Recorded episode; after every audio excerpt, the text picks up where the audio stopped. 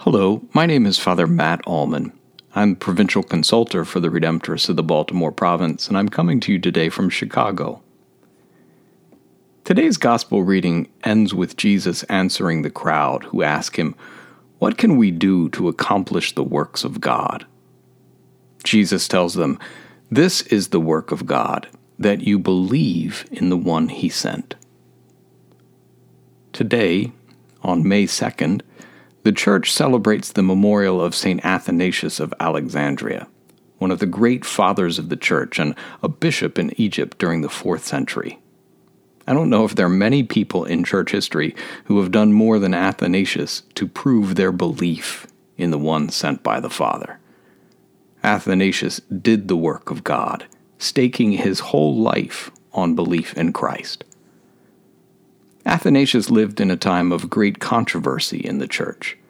Christians were still sorting out what it meant for Jesus to be the Son of God, and St. Athanasius was caught up in the violent swirl of those conflicts. He served as Bishop of Alexandria for 45 years, but during that time he was exiled from his see five different times for a total of 17 years. Multiple emperors took stands against Athanasius. They removed him from his post repeatedly, sent him uh, all the way across Europe. Various councils of bishops took stands against Athanasius as well.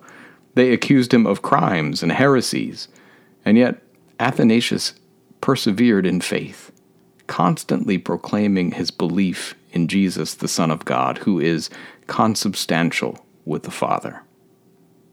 That word consubstantial that we use in the Creed every Sunday goes back to the Council of Nicaea in the early 4th century, and it defines the Church's teaching on the relationship between God the Father and God the Son. Athanasius was at that Council of Nicaea, and it was his consistent backing of the Council's teaching about the Son of God that kept getting Athanasius in trouble with powerful people who thought differently about the nature and relationship of the Son of God to the Father. This is the work of God, that you believe in the one He sent.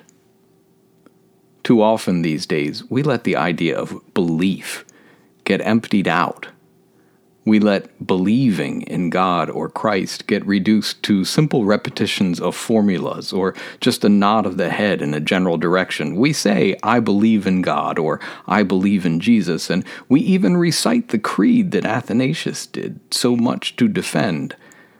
But we don't stake our lives and our existence on our belief.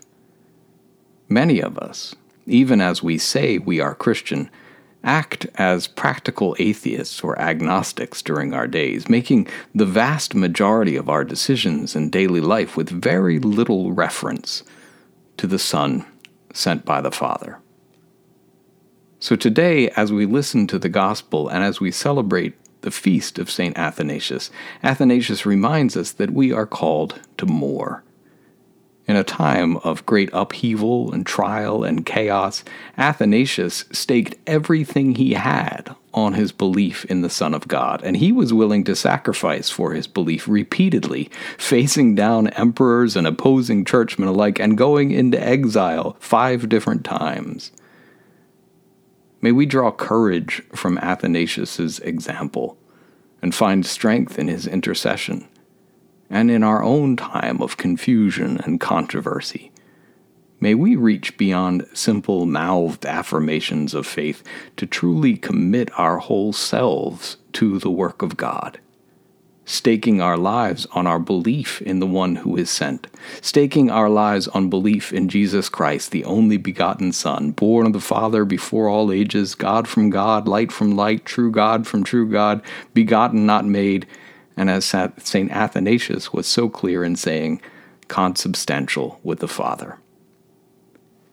May we do the work of God today and believe in the one God sent. Amen, and may God bless you today and always.